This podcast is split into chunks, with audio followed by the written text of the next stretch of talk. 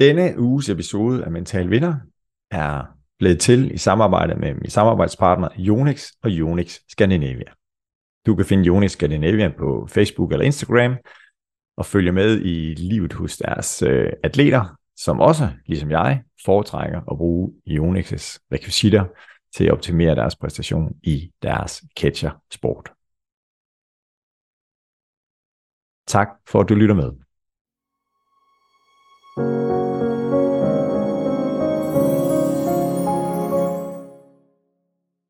Velkommen til endnu en podcast episode i Mental Vinders podcast, den vi også har givet undertitlen 1% bedre hver dag.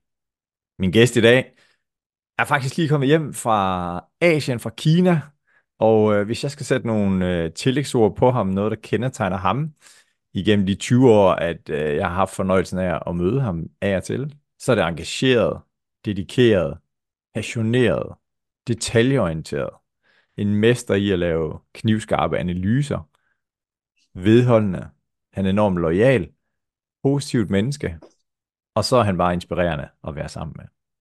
Min gæst i dag er Kim Nielsen, som kan noget med cykler, men i den grad også med badminton. Velkommen til, Kim. Jo, tak, Bjarne, og tak for de flotte ord. Altså, vi har jo, øh, vi, vi har jo taget tilløb til, at, at vi skal have den her samtale, hvor det er mest mig, der har hængt i bremsen. Øh, men det er jo også sådan, at du er en mand, der kommer, kommer rundt i hele verden med dit øh, badminton-engagement. Fordi du er jo tilknyttet det spanske badmintonforbund, eller især, du er faktisk tilknyttet Carolina Marins team. Øh, fordi du er en del af, af de trænere, som arbejder med hende. Og så er du også tilknyttet det franske badmintonforbund, hvor du arbejder med de bedste franske spillere. Og så sådan lidt nationalt, så er du også øh, klubtræner i Lyngby. Er det rigtigt? Det er helt korrekt. Ja. Mm, ja. Og nu her, hvor vi er ved at nærme os jul, og, øh, og du er lige kommet hjem fra sæsonfinalerne i Kina, hvor du har hjulpet Karoline Marin til at blive nummer to. Hvad, hvad, hvad står den så på for dig her? Hvad er du optaget i dagligdagen lige nu her?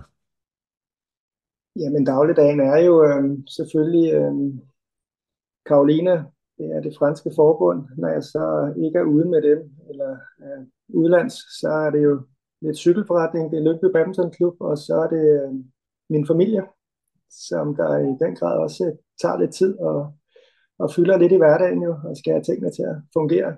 Øh, da jeg jo bor med Malene, fire børn og, og to hunde, så det skal, der er en masse, masse koordinering i det også, og få, få hverdagen til at fungere, og uden det også bliver for trivielt, og det skal gå godt.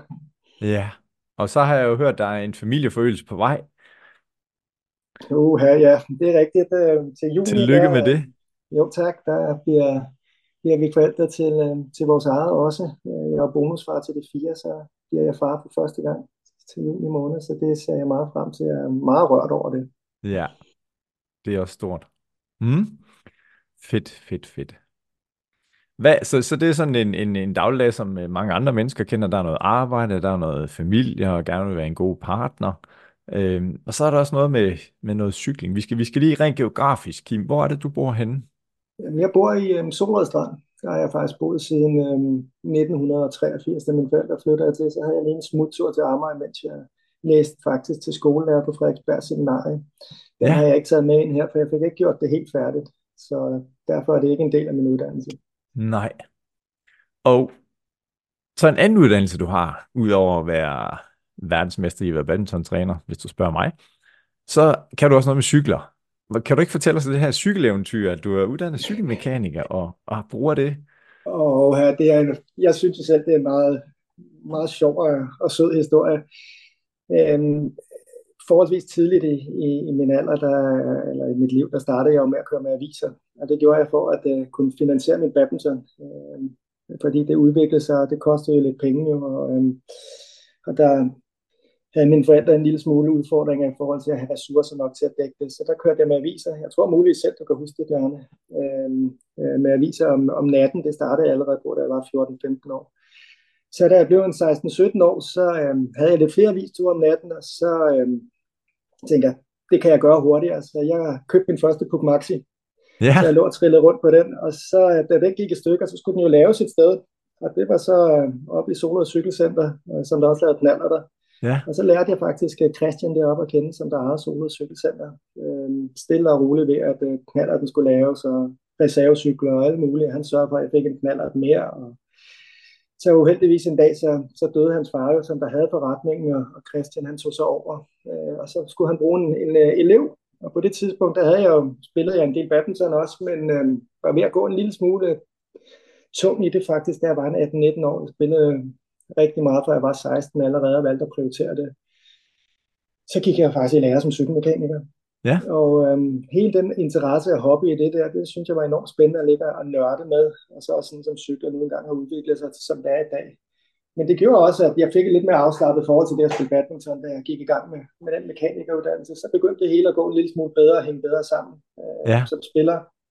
Og så øhm, begyndte jeg, altså satte jeg endnu en gang på badminton, da jeg var færdiguddannet som cykelmekaniker. Og øh, da det ikke lykkedes øh, øh, af mange forskellige årsager, så har jeg stadigvæk holdt min øh, passion for cykler ved lige. Så det mm. laver jeg stadig til 15 timer om ugen i dag, hvor jeg er nede i en cykelforretning kan få lov til at nørde på et værksted. Jeg har ikke rigtig nogen kundekontakt med det, så det er lidt mit free space, da, da jeg har, synes jeg, forholdsvis meget med, med mennesker at gøre til dagligt. Så det er ja. rigtig rart, at, at, øh, at jeg kan komme derned og, og så nørde lidt stadigvæk med, med det, jeg er uddannet som. Og, og det er jo fedt at høre dig fortælle det også. Jeg får nogle flashbacks fra andre samtaler, som jeg har haft med mine gæster i forhold til det her. Jamen her, der får jeg lavet batterierne op, eller at, og det er hobby, og, og, og jeg får faktisk mere energi af at have været nede i, i cykelforretningen, end at jeg er drænet for energi. Altså det her med at finde, jeg ved ikke om det er et meditativt fristed, det var mine ord, men, men i hvert fald, at, at det giver dig et eller andet. Men øh, jo, men det er også derfor, jeg holder fast ved det. Det er faktisk, at det, at det giver mig energi at være der, og faktisk også mere energi end nødvendigvis bare at være herhjemme. Mm. Mm. Fordi så kan man gå ind i sådan en langsom trummeram der. Det er også rart at have lidt fred og ro selvfølgelig, men nej, men altså det der med at stadigvæk, der er lidt liv rundt om dig, men du har fred og ro og, og kan fordybe dig i det, du laver der. Øh, Der er jo ingen hemmelighed, at jeg er enormt øh, at noget det her introvert jo. Og det koster øh, rigtig mange ressourcer for mig, når jeg skal være ekstrovert og være sammen med andre mennesker. Det. Øh, Så, så jeg har brug for den der lidt introverte tid også, hvor jeg får samlet energi. Øh, Mm. Og med, selvfølgelig med en stor familie og, og med, med, med badmintonklubber, hvor du er og også er, kan vi kalde det service for andre, coach for andre, øh, skal være der som menneske for andre også, øh, så, så kan det godt dræne en lille smule, så derfor er det rart. Mm. Fedt. Og det er godt til dig, Kalle Lytter, hvis du ikke har, har fundet Your Thing, som øh, seneste uges gæst, Asbjørn øh, Speaks, taler rigtig meget om, at vi har alle sammen vores ting, Your Thing, som, som vi skylder at, at finde os selv. Øhm, og det har du i hvert fald, Kim, her som en dejlig afbræk i en travl uge. Mm. Og nu, nu, nu, nu skal vi så have historien om, om dit badmintonliv, fordi nu har vi snakket cykling, og jeg valgte at starte der, fordi jeg ved, at, at jamen, badminton, at den, jeg har samme passion for badminton, som du har. Hvor- Hvordan, øh, hvordan endte du med at blive badmintonspiller, ikke fodboldspiller eller noget andet, og så senere hen træner? Jamen, øh, jeg var jo også fodboldspiller, som en hver anden dreng stort set. øhm, det var faktisk en fra min øh, vej. Øh, hans forældre spillede badminton, og så en dag så spurgte han, om vi ikke skulle spille øh, ude i hans have. Og det gjorde vi så, og så så hans mor med det samme, og jeg kunne da godt ramme den bold der. Så hun gik ned og, og spurgte mine forældre, om det ikke kunne være en idé, at jeg skulle starte til badminton. Og det Ja. var mine forældre ikke så glade for. Vi har spillet fodbold og gik til svømning. Øh, men hun var meget vedholden, så hvad det nu, det, er- så det startede der som seks år i, faktisk i Solo Badminton Klub. Ja. Ja. Det var en lille klub, før de var slået sammen med Jersey Badminton Klub og kom til at hedde Solo Strand Badminton. Så, øhm, så, så der startede det, og så udviklede det sig sådan stille og roligt, øh, synes jeg. Øh, og så tog det jo fat, øh, da jeg var en 10-12 år, så skiftede jeg til Greve, og så Ja, da jeg var en 14-16 år, begyndte jeg at være lidt ind over, ind over nogle ungdomslandshold. Øh, var i overgang med Peter Gade jo. Øh, Ja. Jeg må bare allerede sige, at i en meget tidlig alder, der kunne man jo godt se, at han var et indlysende talent. Så, så han fik jo stor fokus og opmærksomhed. Øh, Og hvis man kan, kan vende det rigtigt, så er det jo faktisk fint, at, at han gjorde det, så kunne man måske komme en lille smule øh, for baghjul af, og lidt uset, så der ikke var pres på, men øh, når man har den alder, som man havde der 14, 15, 16 år, så vil man jo også selv gerne have den opmærksomhed der, men i stedet for at dreje det om, og så man kunne finde det positive, at der var en anden en, der havde det, så man kunne komme i det, det skjulte, det var måske lidt svært. Ja. Men han var også god jo. Øh, det, der så skete efterfølgende, jeg var kommet jo også med ind på landsholdstræning og var med der nok øh, på et af de sidste mandater, men, øh, men jeg var der da trods alt. Ja. En kombination af at være der og spille så meget badminton samtidig med, at øh, jeg kørte med aviser om natten, øh, så er det, man kan vælge at så sige, var det, ville jeg så badminton nok? Var jeg dedikeret nok, når jeg også kørte med aviser om natten, øh, for at få mm. det til at hænge sammen? Kunne jeg have taget nogle andre valg, fravalg, i forhold til at være mere professionel? Ja, det kunne jeg nok. Øh, eller det kunne jeg helt sikkert. Mm. Det er nok også det, der måske også gjorde, at jeg blev så skadet, som jeg gjorde, fordi restitutionstiden var jo ikke god nok. Så Nej. tidligt i alderen øh, havde jeg jo allerede haft en del knæoperationer, og jeg har været igennem meget med knæene. Ja. Så hvad var det som 22-23 år? Jeg tror faktisk, du kan huske det, Bjarne, det år, hvor vi vinder det danske mesterskab, der du træner for Lillerød faktisk. Vi ja, det er rigtigt. Hinanden, ja. ja. Der, der kæmpede jeg lidt, og det blev faktisk min, min sidste kampe der, fordi øh, efter operationen, der sagde han, at at jeg skulle i den grad overveje, hvor meget mere badminton jeg skulle spille, det knæet.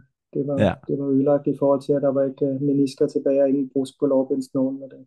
Og ja. Så, ja, så gik jeg og bakset en lille smule med det i, i et halvt års tid, og så var der faktisk nogen, øh, faktisk Køge Badmintonklub, der, der spurgte, om det ikke kunne være interessant for mig, og så blive lidt badmintontræner. Og ja. så startede jeg en lille klub dernede, og og det var rigtig hyggeligt, og så Preben Nørgaard efterfølgende fra Solrød Badminton Klub hævde sig fat i mig og spurgte, om det kunne være interessant at komme til Solrød. Ja. Og ham lænede jeg mig enormt meget op af øh, i forhold til måden, han så tingene på, og så blev jeg mere og mere interesseret øh, i hele den tilgang omkring badminton, og faktisk også omkring mig selv, i forhold til, hvorfor vidste jeg ikke de ting der. Altså, ja. Helt den der side af det, når man begynder at komme ind i maskinrum, og så se, hvordan det også fungerer øh, hvor, hvor spændende og interessant det var faktisk var, og det tror jeg måske også, at hele den passion, der har gjort, at jeg er blevet lidt nørdet omkring teknik og, og taktik og de små detaljer, mm. som man faktisk nok også skal passe på, ikke kommer til at fylde alt for meget. Øh, det kan jeg jo så, da jeg så efterfølgende er kommet ud i det virkelige liv, og så kommer ud og så ser de bedste spillere i verden, så finder du faktisk ud af, at for eksempel de 10 bedste herresænkter, bare for at tage noget, de gør det jo faktisk på 10 forskellige måder. Ja. At der er jo ikke kun én måde at gøre ting på. Man kan godt have en lille smule kantet teknik, og så stadigvæk nå rigtig langt. Mm. Så jeg tror, at man skal passe på med, at man ikke går for meget i detaljen omkring det. Jeg tænker, det er en vigtig pointe. Det er ikke så lang tid siden, jeg hørte, og jeg tænker også selv over det nogle gange, at, at det her med, at jamen, når jeg er ung, og jeg startede som træner, da jeg var teenager, øh, ej, jeg vil gerne vide, hvad er sandheden hvad er rigtigt og hvad er forkert. Mm. Altså, den der, fordi så, så giver det en eller anden ro og, og vilje, som jeg ved, hvordan tingene hænger sammen. Mm.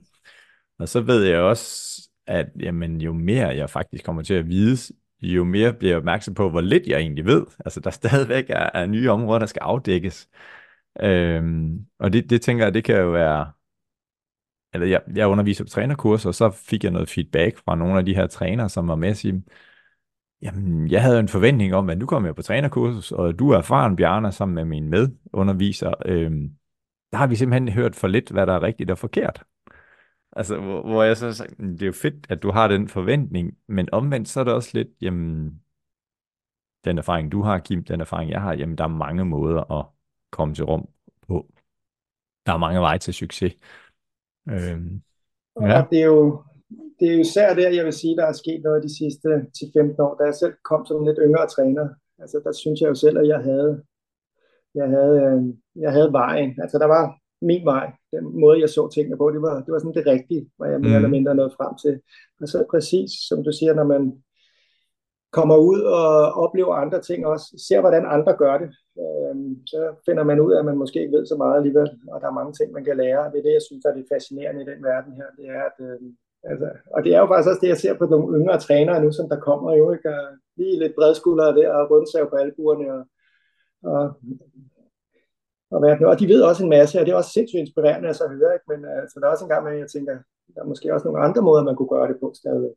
Mm. Og det, øh, og det, og det er det, jeg tænker, at øh, også når man bliver ældre, den ro, der kommer omkring det, at øh, der, det kan gøres på mere end en måde. Mm. Jeg forberedte mig jo sindssygt meget selv, da jeg var yngre træner, fordi at så var jeg helt klar på, at det her det var gameplanen, det var taktikken og det, og det var måske også lidt ens eget, øh, egen kamuflage i forhold til, at man var lidt usikker. Så kamuflerede man det lidt ved at være ekstra godt forberedt, og det er den her måde, jeg vil køre på. I stedet at sige, nej, altså det kan godt være, at vi er nødt til at justere lidt, og det kan være, at det er sådan her. Det kan også være, at det ikke kun er så sort-hvidt, som, som man gør det her. Mm. Og jeg havde fornøjelsen af at have dig med som kursist på DBF2, som træneruddannelsen hed i, i gamle dage, hvor det hedder noget andet nu her, hvor at, at det billede, jeg i hvert fald uh, har, og den øh, Kim Nielsen, jeg oplevede, var netop, ligesom du sagde, enormt engageret og, og virkelig gerne vil helt ned i detaljen. Øh, og det kan så være fordi, jamen der var måske noget usikkerhed, men det kan også lige så meget være den her sult for at sige, at jeg vil gerne lære det her fag helt til bunds. Øh, I går hørte jeg en podcast, hvor at, øh, to ledelseseksperter talte omkring det her med, hvornår man er en god leder, og at de opfordrede til, jamen prøv at høre her, kære leder, du skal ikke vide alt. Det er okay at sige, det her det er faktisk ikke tænkt over. Det ved jeg ikke. Øh, og hvis man så ved, at det her det er mit ansvarsområde, så siger jeg, jeg vil gerne lige tænke over det, så vender jeg tilbage til dig. Fordi det kræver også noget mod, tænker jeg. Hvad, hvad, hvad, hvad er din erfaring med det? Altså give udtryk for tvivl, eller jeg skal undersøge det nærmere. Nå, men det synes jeg jo faktisk er en mental styrke jo, at man tør at gøre det, i stedet for at det der med, at man føler, at man skal have svaret på alt. Ja, fordi det tror jeg igen, det, det findes ikke svaret på alt. Og det er måske også en af de ting, jeg selv synes, jeg stadig kan blive bedre til, det er lige at trække vejret og lytte på, hvad er det egentlig folk de selv, hvad er det folk spørger om nu, hvad er det de siger, mm. og så igen være helt ærlig og så sige, det her det vil jeg gerne undersøge, det er jeg ikke helt sikker på, men jeg vil faktisk gerne gå hjem og så prøve at studere det en lille smule, og så, så vende tilbage omkring det. Ja. Øhm, og jeg er helt enig i, at, at, at man ved ikke alt. Der kan sagtens komme nogle skæve spørgsmål. Selvfølgelig er der noget, man ved også, noget man godt kan have, kan have et godt svar på, men øh, som udgangspunkt, så hvad, hvad er en god leder? Altså, jeg synes jo, at øh, en god leder er jo en, der, der kan rumme rigtig mange forskellige ting. Jo. Altså, jeg kan ikke komme med én ting, som der, der beskriver en god leder. Det, øh, det synes jeg er svært i hvert fald. Mm, ja. Se, i vores øh, podcast her, set op, eller hvad vi skal kalde det, så går vi jo både tilbage i tiden, og vi er i nutiden, og vi kigger også fremad. Så nu tager vi lige, øh, nu tager jeg med op i mental vinderhelikopteren, og så får lov at kigge lidt tilbage, og kigge tilbage på, hvad er der for nogle resultater eller oplevelser, du ser tilbage på med stolthed, som du har været en del af i dit liv indtil i dag? Jamen, øh, altså Bjarne, hvad er et resultat? vil jeg spørge dig, hvad er et resultat egentlig? Er det første gang, øh, du rammer badmintonbolden? Er det, når du lærer at springe på hovedet? Altså, jeg mener, at al, øh, al øvelse, træning, det er der jo et resultat i, uanset hvor du er henne i dit liv, på, på mange forskellige på mange, på mange forskellige måder. Så jeg tror, vi skal passe på med det der med at, at fokusere på, på resultatet, fordi ja. hvad, er, hvad er det egentlig? Mm. Det synes jeg simpelthen kan være så mange ting. Er det, øh, når du starter et arbejde, også du får din første lønseddel, det er jo også et resultat af en handling, du har lavet. Mm. Øhm, så der, derfor synes jeg, altså vi har jo ikke, altså vi har mange resultater hele tiden, hvis det, hvis det er sådan en måde, man skal se det på. Så hvad er det vigtigste resultat, hvis det er det, du sådan spørger mig om? Så vil jeg så sige, at det kommer an på, hvor jeg var hen i livet. Ja. Øhm, jeg ved ikke, om det vigtigste resultat, det er, er nødvendigvis, at man øh, selv vandt noget, øh, i badminton, eller om det var at sidde på stolen. Jeg vil sige, det er store oplevelser, man har fået der. Det er, I stedet for det, man skal gøre det op i resultater. Men hvis jeg samler den hele pakke i forhold til det, jeg har været igennem øh, som træner, mm. altså hvis jeg siger oplevelse af det, der ender ud med et resultat, det var nok øh, at øh, få lov til at så gå ind på det olympiske stadion i Rio til en åbningsceremoni der det synes jeg, at øh, hele de ting i forhold til, at vi havde kvalet af det, altså endte med, at man kunne få lov til at gå ind der og få den oplevelse, mm. det synes jeg var rigtig stort faktisk. Ja. Øhm, der er 10.000 øh, atleter og trænere, der får lov til at gå ind der. Vi har 6 milliarder hver fire år. Så det synes jeg faktisk var en lille smule specielt, at få lov ja. til at gå ind der til en åbningsceremoni. Ja. Øhm, og det kan og man hvilket... sige, det er, jo et resultat, det er jo et resultat af rigtig mange ting at få lov til det. Det er jo, at uh, hele den proces, der har været omkring at arbejde med de atleter der, de mentale faktorer, man har været nede i, de, tekniske, taktiske detaljer, der har været helt det menneske, du har arbejdet med der. Altså, det bliver jo så, det ender så heldigvis ud til, kan man sige, at man er, med et resultat at man kommer til OL. Ja. Men jeg, altså, jeg synes, det er svært at så sige. Altså, jeg synes jo også, at det var helt fantastisk øh, at så sidde og se, at øh, da Danmark vinder Thomas Cup. Mm. Jeg, jeg var jo ikke en stor del af det. Jeg sad og så det på afstand. Jeg vidste, at jeg skulle hjem og være træner for, for det danske landshold efterfølgende. Ja. Men altså, man har jo arbejdet med nogle af spillerne, da de var yngre, det, det synes jeg også var et fantastisk resultat af mange ting, som der er foregået med mennesker, man har snakket med. Ja. Og til vores ikke super badminton-kyndige øh, lyttere, så Thomas Kopp er verdensmesterskabet for herrehold i badminton, som ja. Danmark vinder i 2016. Ja. Det er rigtigt, mm. ja. ja. Øhm... Men det er jo fedt, det du siger, Kim, fordi at, at nogle af os mennesker er meget resultatorienterede, og nogle af os er mere procesorienteret, altså turen derhen, og det er i hvert fald det, jeg hører dig sige også, at jamen, kan vi bare gøre det op i et resultat? Nej, det kan vi ikke. Øhm, og vil du da ikke dele med os, fordi inden vi gik på her, så talte vi jo netop om, om Karolinas virkelig flotte præstation til sæsonfinalerne, hvor der var en Chen Yufei, som, som I fik lov til at battle imod et par gange. Ja. Øhm, og hvor, hvor jeg hørte dig sige, at vi prøvede noget nyt af, altså som en del af processen. Kan du ikke prøve at, at tage lytteren med på, øh, på den tur? Jo, det, det kan jeg godt. Øh, altså, efter Karolina er kommet tilbage anden gang øh, efter hendes øh, korsbåndsoperation her, så har hun jo ikke slået Chen Yufei endnu. Øh, han har spillet nogle gode kampe og været tæt på. Så vidste vi, øh, at vi skal med i den her gruppefinale fredag, så øh, tænkte vi, okay, vi prøver faktisk noget nyt her øh, fredag. Jeg synes ikke, jeg behøver at gå i detaljer, måske med taktikken omkring det, men øh, vi aftalte, at fordi hvis vi holdt fast i at gøre de samme ting, så ville vi formentlig tage. Så vi prøvede faktisk øh, nogle andre sjove ting, øh, hvis jeg kan sige det sådan. Og det, øh, og faktisk, grunden til, at vi gjorde det, det er, fordi der var en mulighed for, at vi skulle møde ind igen lørdag, der var lodtrækning. Og det vil sige, okay, hvis vi ikke prøver noget nyt af her, mm. vi gør det samme, så tager vi formentlig, men hvis vi prøver noget nyt af, så har vi den erfaring til lørdag også. Og så kan man sige, så er det Tjerni Lefay, der måske skal finde noget nyt. Ja. Og det gjorde vi så, og faktisk øh, helt roligt, og, og de tænkte sig, at Thor Karoline også at medbringe det inde på banen. Øh, hun havde lige en lille smule tvivl i starten, men vi sagde på, at vi bruger det her som en proces nu, og så ser vi, hvis det ikke går, så er vi så meget klogere til eventuelt en kamp lørdag. Mm. Og så sker der jo det, at, øh, at øh, der, der sker faktisk nogle af de ting, vi har snakket om, at Chenio agerer også, som vi har, har faktisk øh, snakket om i forhold til, når vi gjorde de ting, øh, måden hun spillede på. Så det øh, tog vi selvfølgelig med os også øh, til om lørdagen. Vi vinder om fredagen der. Og så øh, snakkede vi ellers om, at øh, hvad tror jeg, vi Tjenje Fæk kommer med nu. Så det var mm. en lille smule spændt på at se, men vi holdt lidt fast i nogle af de samme ting, og det gør også, at vi så vinder endnu en gang på en time og 44 minutter.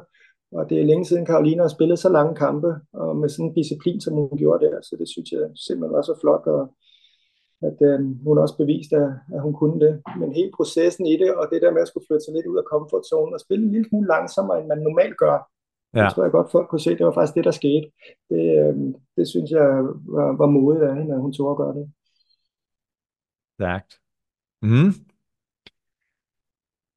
Kim, vi, vi tager lige, du, du ved så meget også på allerøverste hylde, og også der sidder og kigger med på fjernsynet, øh, tv eller tablet, eller hvor vi nu kigger med, når de allerbedste i verden spiller, fordi du delte jo lidt med mig øh, nogle øh, erfaringer i forhold til, at, at nu har du jo coachet danske spillere, du har også været i Holland, og coachet franske spillere og spanske spillere, og så fortalte du lidt, at der, der er jo nogle kendetegn for de nationer, som vi møder, mere eller mindre. Men nu, nu ser jeg i Japan, kan du så ikke dele med mig nogle, nogle erfaringer, du har gjort dig omkring, øh, hvad man kan komme ud for, eller jeg ved ikke, om det er en tendens eller et mønster, det kan du bedre selv sætte ord på. Nu breaker altså, jeg den bare sådan her. Jeg det inden for nogle af de discipliner, jeg selvfølgelig selv har haft arbejdet med.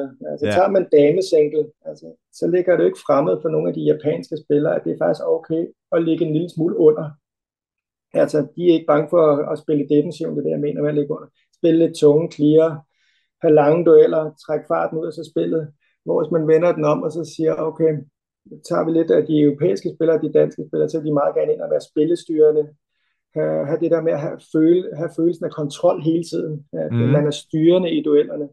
Der synes jeg, det er jo meget tankevækkende, om, om der er noget kultur i, at japanerne, det der med, at det er okay for dem, de hviler meget bedre i at lægge under, om det er sådan noget med en kulturting, der kan være der, i forhold til, at, øh, at, at, at det er måske lidt mere mandsdomineret verden, og de asiatiske der, at de følger en leder, øh, gør sådan lidt, hvad der bliver sagt, så det der med at lægge lidt mere under, det hviler de bedre i, fordi det er også en måske større kultur, de har i den retning, end vi mm. har i mhm. Danmark.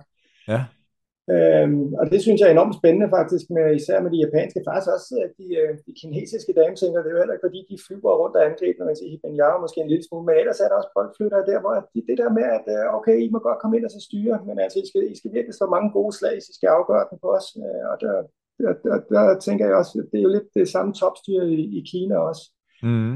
Så det, det, det, det, det der, jeg hæfter mig lidt ved i dancing, den der ro, der er omkring det der med at lægge under, at man godt kan hvile det og afgive initiativet. Ja.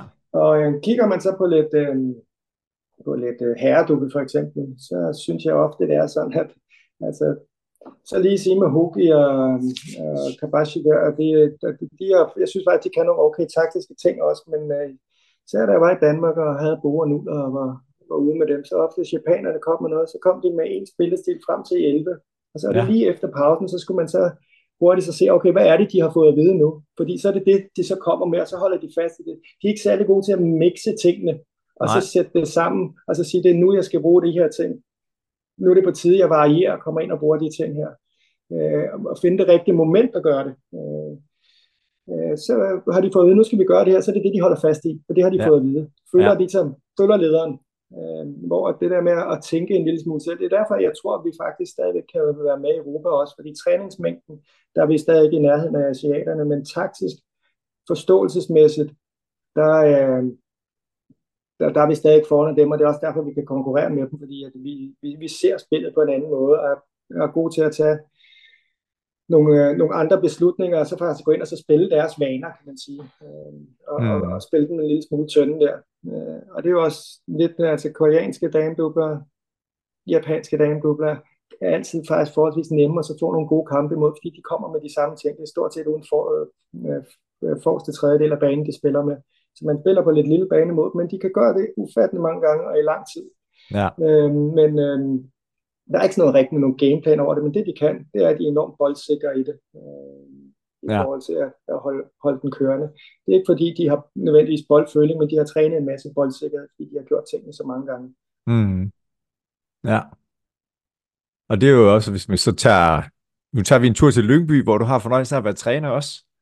Ja. Og, og, og hvad, hvordan øh, tager du alle de her worldwide spillestile med, som hver, hvert land kan nogle, kan nogle forskellige ting. Hvis, hvis jeg nu kommer ned og skal være, blive trænet af dig, hvad, hvad, hvad har du så egentlig taget med fra alle Jamen, de her udlandske jo, øh, oplevelser? Det er hvis jo jeg kan... interessant spørgsmål, Bjarne. Altså, jeg vil jo rigtig gerne tage, tage mange af de ting, man ser ude omkring i verden. Frankrig, øh, Karoline også, tage det med ned og, og bidrage med det i Lyngby. Og øh, det er jo simpelthen så åbne og, og søde mennesker dernede, og de har jo, de vil jo rigtig gerne prøve alle de ting af, men nogle gange skal man også huske på at sige, okay, hvor er vi henne, selv som badmintonspiller? Øh, er vi der teknisk faktisk, så vi kan udføre nogle af de der taktiske ting, og det er der, man skal passe rigtig på med. Altså, de vil jo gerne prøve, de åbne over for det, men mm. en gang imellem tror jeg, jeg skal også passe på med, at mine forventninger ikke bliver for store til, at, at jeg kan forvente, at de kan udføre de ting også. De mm. kan godt se det, de kan godt forstå det, men de kan have en lille smule sværere ved at, øh, at, at, at få det ud i catcheren, kan man sige. Og der kan ja. det godt være igen, altså hvis det var så nemt, så gjorde alle det jo. Ja. Så, så jeg skulle finde den der balance omkring det, øh, det, det synes jeg er enormt, øh, enormt sjovt, men de vil også gerne udfordres på det. Altså de synes jo, det er spændende at sige, hvad er det, man siger til dem, hvordan er det, de træner, men så prøver vi det. Okay, så, mm. så det er også at kaste sig lidt ud i det, men igen, øh, man skal huske, øh, hvis man er lidt begrænset teknisk, så altså, nogle gange så har man svært ved at spille de øvelser, som man skal, fordi man spiller mere sig selv. Altså du kan ikke spille øvelsen fordi at du er simpelthen for teknisk begrænset, og så er det, det, at det kan, komme, det kan gå lidt i, i kamuflage med hinanden. Ja. Mm. Så jeg hører, at, at spillerne er sultne og siger, okay, nu kommer Kim, og vi vil gerne. Men jeg hører også, og det snakker vi også om inden, den der med, jamen det, der har bragt dig derhen, hvor du er i dag, er, er noget øh, selvindsigt, refleksion over egne styrker og svagheder. Er, er, det, øh, er det at fordreje det, eller Kan du genkende det? Nej, men det kan, jeg, det kan jeg sagtens genkende, øh, og det synes jeg også, der er meget af den dag i dag, øh, Bjarne. Øh, jeg tror jo på, at, øh, at, at, øh, at med at, at kigge ind af og, og være reflekterende, jeg tror på, at du lærer noget hver eneste minut, hver eneste dag. Mm. Altså nu når vi sidder og snakker, det lærer man jo også noget af. Øh, den måde du stiller spørgsmål på, øh, den måde man selv er reflekterende over de spørgsmål der. Hele tiden, øh, der, der, der lærer man jo noget nyt, øh, og det tror jeg også, man skal, man, man skal huske at tage med sig hele tiden øh, i, i hverdagen. Om det er også privat også derhjemme, så lærer man jo også noget. Du lærer noget hver eneste gang, du har med børnene at gøre, øh, mm. når du møder andre mennesker. Om det er oppe i centret, eller hvor det nu er henne, så, øh, så synes jeg, at du lærer noget nyt hver eneste gang. Også om dig selv. Ja. Øh, jeg kan jo huske, øh, første gang jeg var ude til en turnering, en af de store turneringer, man sad med alle, eller man så alle de stjerner der, så lige pludselig så den der usikkerhed, der i forhold til, at og er jeg lige nu dygtig nok? Uh, mm. Er det alle dem, man har set i fjerneren der, så der krøv man jo en lille smule langs panelerne. Øhm, og tænkte, altså, jamen hele følelsen af, om, om man var berettet til at være der, der tror jeg, at, øhm, at øh, med refleksion og, og have set det nok gange også, så i stedet for at være nervøs for det, bange for det, så blive inspireret af det i stedet for. Fordi det er jo enormt inspirerende at være sammen med sådan nogle mennesker, som der har så mange kvaliteter og er så dygtige til noget.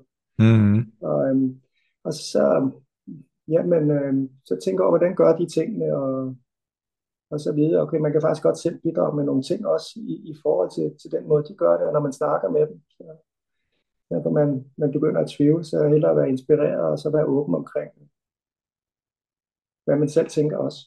Ja. Jeg husker, at i starten nullerne havde jeg ansvaret for mixdublerne på landsholdstræning i Danmark, og jeg kan nemlig huske lidt, som du siger også, så er der en, en Rikke Olsen, Michael Søgaard, som var nogle af de bedste, vi havde på det tidspunkt. Jonas Rasmus spillede også mixdubbel. Og her i forbindelse med VM, så var Raku Jung Min, så nogle af vores ældre lyttere, som er badminton interesseret, vil vide, at det har været en af Koreas aller, allerbedste øh, damespillere. Og, øh, og jeg tænkte sådan, hold da op. Det er som du har sagt, jamen, de er jo bare mega gode, de her spillere skal ind og træne. Men ved det så sætte sig ned og analysere, hvor er det, vi er gode? Hvor er det, vi taber pointene hen? Jamen, så lige pludselig så åbnede der sig en ny verden for mig at sige, hmm, de her spillere, der ligger nummer tre i verden, har vundet OL bronze. De er faktisk ikke særlig gode. Jo, det var de, men der har alligevel rigtig, rigtig mange områder, hvor de ikke var særlig gode, eller hvor der var udviklingspotentialer. Og det gav i hvert fald mig en, en ro, fordi jeg havde den samme følelse som dig. Kan jeg gøre en forskel her? Kan jeg bidrage med noget? Øhm, så det, det fik du lige øh, med det, du sagde, det, det hoppede op i mit hoved. Jeg, sagde, jeg kan godt genkende det der. Øhm, og der tror jeg, der er mange af os lyttere, eller jeg lytter, som også har været et eller andet sted, hvor at, gud, kan jeg godt klare det her? Men så i hvert fald ved, ved det, jeg betragter som en af dine styrker, give dem den her evne til at gå ned i detaljen, prøve at forstå det, og også forstå, hvordan jeg selv ser mig i den her situation. Jamen, så kommer du ud med styrke, mere selvtillid og shiner, og, og kan gøre en forskel for de mennesker, som du hjælper. Vores øh, kære kollega Sten Sleiker Pedersen, som også har været med i podcasten her, mener, det er ham, der har sagt, jamen det der er forskellen på dem, der går hele vejen, og så dem, der måske kun går noget af vejen, det er evnen til at lære. Og øh, hvis vi lige bringer fremtidsforsker Anne Skar Nielsen og hendes kollega ind i det også, så siger de, at det, som der er altafgørende for, at, at vi som individer kan begå os i fremtiden, det er vores evne til at lære, men også evne til at aflære. Og hvis vi lige sætter den over i, i en badminton-kontekst, Kim, hvordan er det også noget, du arbejder med? Jamen, jeg har nogle spillere her, de er mega gode til det her, og så har de nogle vaner, eller hvis de bliver presset, måske mest på det mentale, så noget, vi skal have aflært.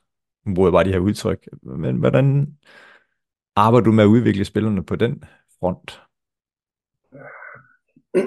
Det er et godt spørgsmål, Bjørn. Øhm, altså, jeg giver, jeg giver dig ret i det, du siger. Ofte så prøver jeg at øh, når jeg kommunikerer med, med spillerne, de skal ikke altid gøre, hvad det egentlig er, jeg siger. Det er ikke så ja. vigtigt for mig.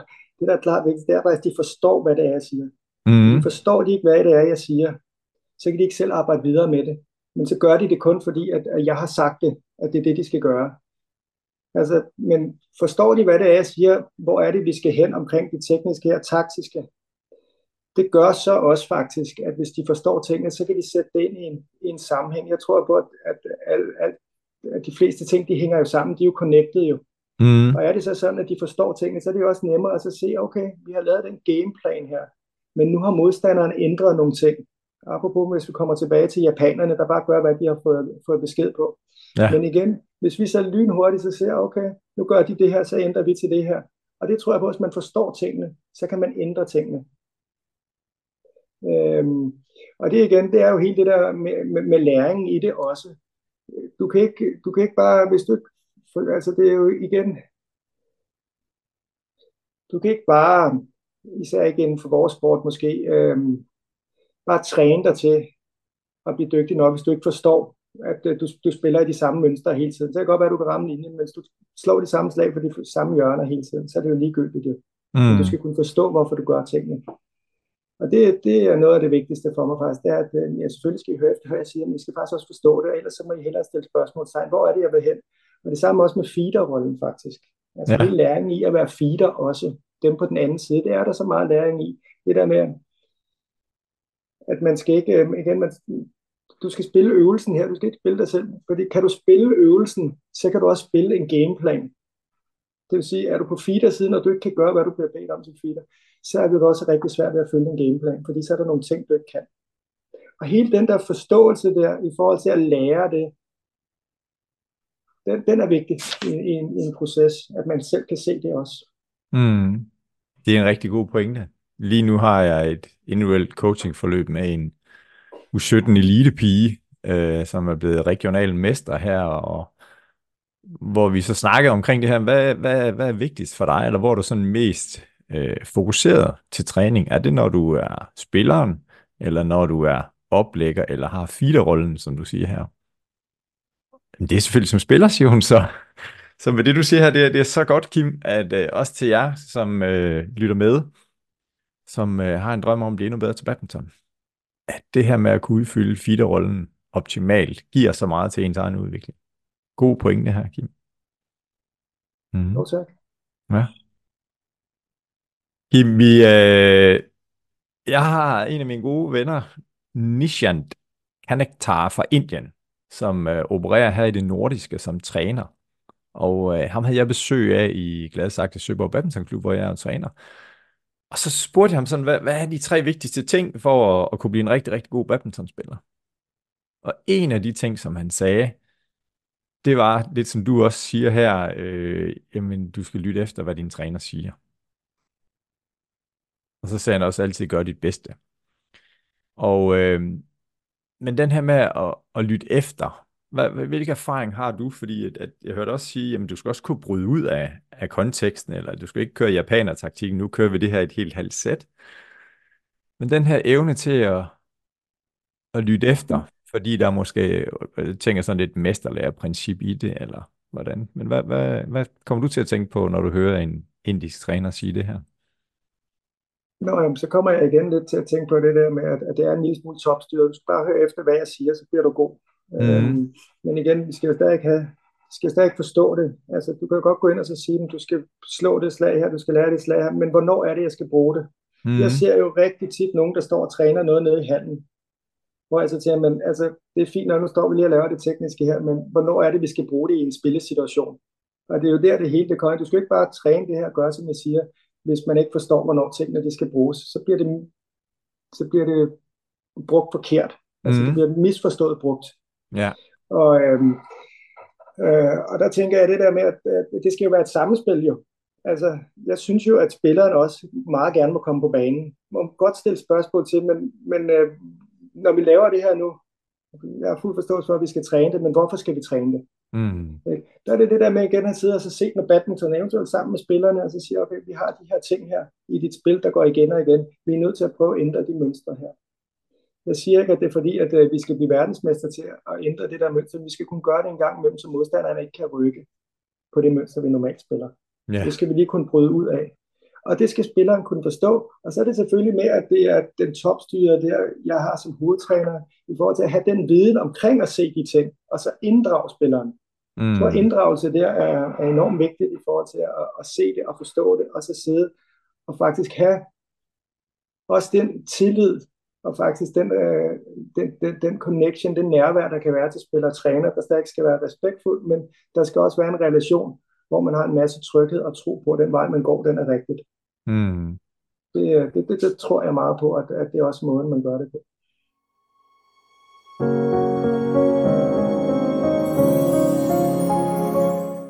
Det var afslutningen på første del af samtalen, som jeg har haft med Kim Nielsen, badminton-træner på allerhøjeste hylde. Og glæder dig til anden episode. Anden episode, der får du tre gode råd, hvis du gerne vil være mentalt stærkere. Ja, og Kim giver også et råd til sit yngre jeg, og øh, det handler om at, at slappe af, og måske lige huske at komme op i helikopterperspektiv en gang imellem. Og et råd til sit ældre jeg, som handler noget omkring det her med, husk nu at lave de ting, der gør dig glad. Og så kommer vi godt rundt i badmintonverdenen igen, men vi skal også en tur i skole, folkeskolen, og det her med at række hånden op, hvilke tanker og følelser der er omkring det. Så glæder dig til næste uge, hvor anden del af samtalen kommer med Kim Nielsen. Tak for at du lytter med.